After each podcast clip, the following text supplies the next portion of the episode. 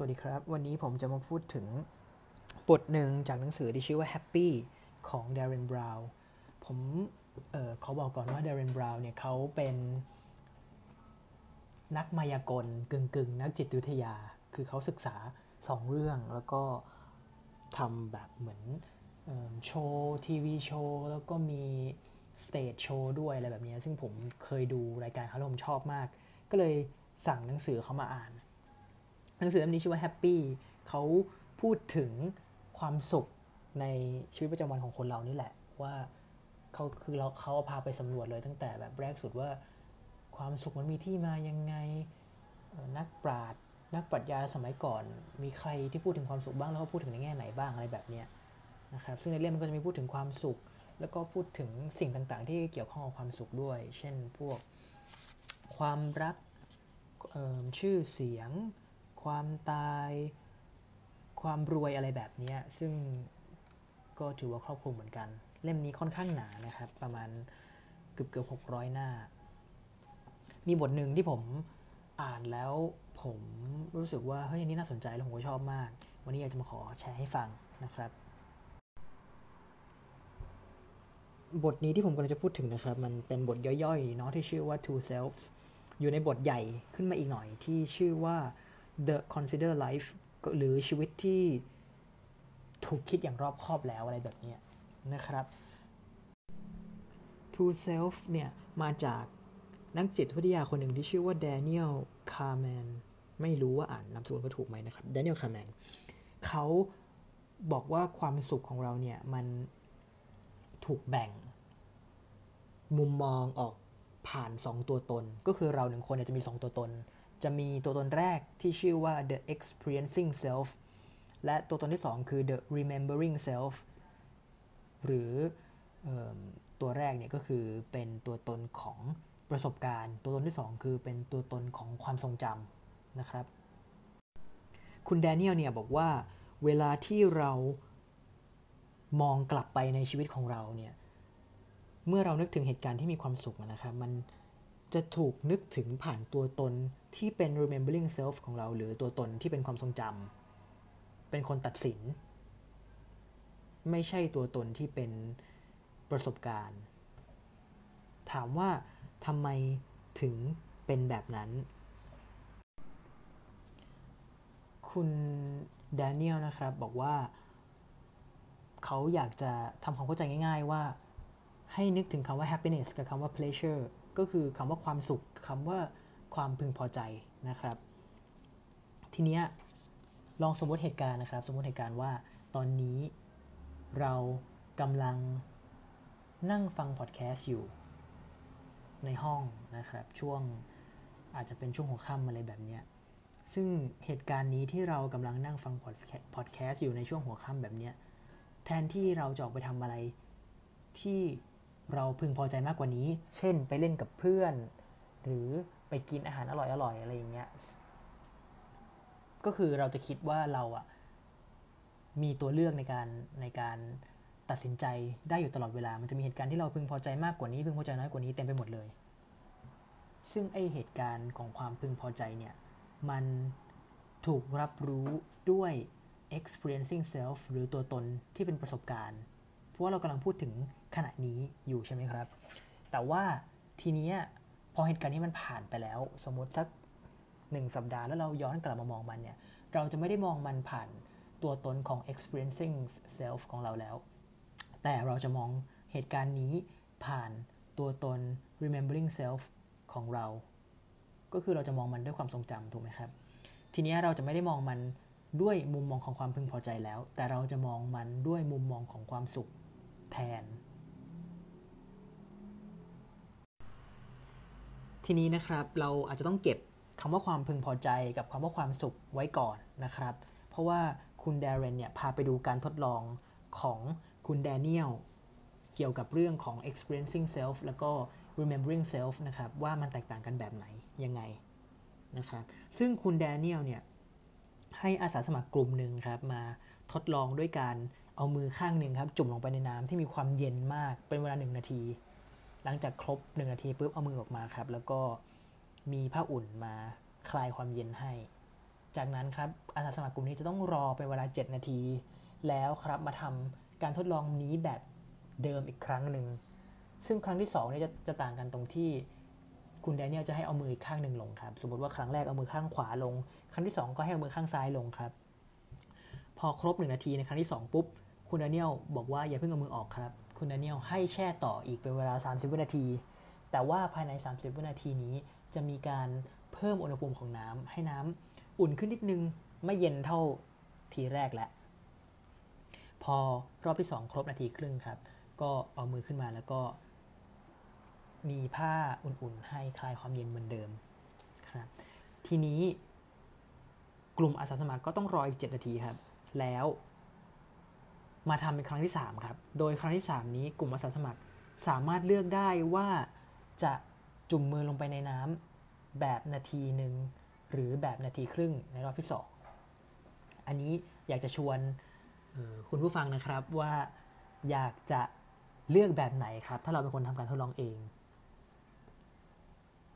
คำตอบที่ได้นะครับก็คือ คนส่วนใหญ่เลือกข้อที่ 2 ครับ การทดลองครั้งที่ 2 ที่ใช้เวลา 1 นาทีครึ่ง ที่มีการจุ่มมือลงไป 1 นาที เต็มแบบน้ำเย็นเฉียบเลย แล้วก็อีกครึ่งนาทีที่น้ำอุ่นขึ้นนิดหน่อยคำถามคือทำไมเราถึงยอมเลือกที่จะจุ่มน้ำลงไปในช่วงเวลาที่ยาวนานกว่า แล้วทรมานกับเรามากกว่า แทนที่เราจะเลือกข้อแรกที่แค่หนึ่งนาทีแล้วก็จบ คุณแดเนียลครับบอกกับเราว่า ที่เป็นแบบนี้เพราะว่าการตัดสินใจของเราเนี่ยมันไม่ได้เกิดขึ้นมาจากประสบการณ์ของเรา แต่มันเกิดขึ้นจากเรื่องราวของประสบการณ์ของเรา และไอตัวเรื่องราว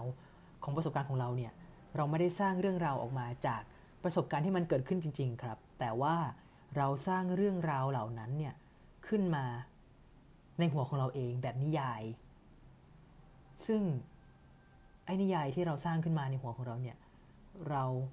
จะโฟกัสไปที่ตอนจบที่สวยงาม ซึ่งในการทดลองทั้งสองรอบที่ผ่านมาของคุณแดเนียลนะครับ ถามว่าอันไหนมีตอนจบที่สวยกว่ากัน ก็ต้องเป็นข้อที่ 2 ใช่ไหมครับ ครั้งที่ 2 เพราะว่า 30 วินาทีสุดท้ายน่ะน้ำมันอุ่นขึ้นทำให้เขาไม่ทรมานเท่ากับ1นาทีแรก ฉะนั้นความรู้สึกของเขาในตอนนั้นเนี่ยมันทำให้ เขามีการสร้างเรื่องราวในสมองว่า เฮ้ย ตอนจบมันดีว่ะ แล้วเราก็มีประสบการณ์ติดมาในในหัวแบบนั้นนะครับ ซึ่งไอ้ประสบการณ์ที่ว่านี่ก็คือเป็นเรื่องราวที่เราสร้างขึ้นมาเอง ตามที่คุณแดเนียลบอกไปเมื่อกี้ หรือยกตัวอย่างง่ายๆครับ สมมุติว่าเราเปิดเพลงของเพลงคลาสสิกฟังแบบวงออเคสตราเต็มวงเลยนะ ระหว่างที่เรากำลังฟังครับ เราก็จะมีความสุขกับเพลงนั้นใช่ไหมครับ เราก็จะฟังมันไปเรื่อยๆจนกระทั่งตอนที่จะจบครับ แผ่นเสียงเพลงที่เราฟังอยู่เนี่ยเกิดสะดุดขึ้นมา แล้วก็เสียงเพลงเพราะๆที่เราฟังเนี่ยก็กลายเป็นเสียงขีดข่วนอูอีอะไรก็ไม่รู้ ซึ่งไอเสียงขีดข่วนอูอีตอนจบนั้นนะครับ จะทำให้ เรื่องราวในสมองที่เราคาดหวังว่าตอนจบมันจะดีเนี่ยพังลงไปหมดเลย แล้วเมื่อตอนจบมันพังใช่ไหมครับ ความสุขระหว่างเพลงที่เราฟังมาเนี่ยก็จะหายไปหมดเลยเช่นเดียวกัน ฉะนั้นจะเห็นได้ว่าการทดลองรอบแรกนะครับที่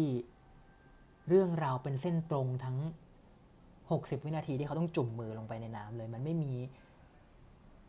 เส้นเรื่องที่เปลี่ยนไป ตอนจบมันก็ยังทรมานมือเหมือนเดิม ในขณะที่การทดลองครั้งที่2เนี่ยครึ่งนาทีสุดท้ายที่เพิ่มเข้ามาเนี่ยมันบิดทำให้เรื่องราว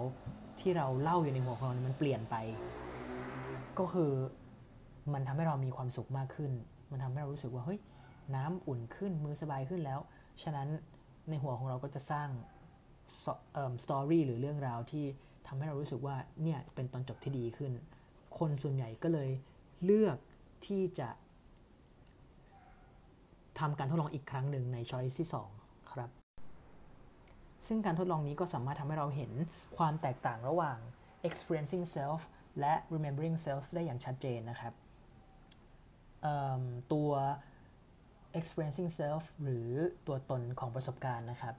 ก็จะรู้สึกว่าเขา ทรมานอยู่ทุกวินาทีที่เขาจุ่มมือลงไปใช่ไหมครับ เพราะมันเป็นการมองตัวตนผ่านวินาทีขณะนั้นที่มันกำลังเกิดขึ้น ในขณะที่ตัว remembering self หรือตัวตนของความทรงจำที่มองมาหลังจากที่เหตุการณ์มันจบแล้วนะครับ ก็ทำให้ตัวเซสชันที่ 2 หรือการทดลองจุ่มมือนาทีครึ่งเนี่ยมีความสุขมากกว่าเซสชันแรก นี่คือความแตกต่างที่คุณแดเนียลพยายามจะบอกเราระหว่างตัวตน 2 อันนี้ครับ ทีนี้คุณแดเรนก็อธิบายต่อนะครับว่าตัว remembering self ของเราเนี่ย มันไม่ค่อยจะกังวลถึงความเจ็บปวดในระยะยาวของเราเลย ลองสังเกตได้จากเซสชันที่2นะครับที่มีการจุ่มมือเป็นเวลานาทีครึ่งเนี่ย แล้วเราก็ยังที่จะเลือกจุ่มมือนาทีนาทีครึ่งอีกรอบหนึ่งนะครับ ก็จะทำให้เห็นได้ว่า ไอตัว remembering self เนี่ยมันมีปัญหากับการตัดสินใจของเรามากเลย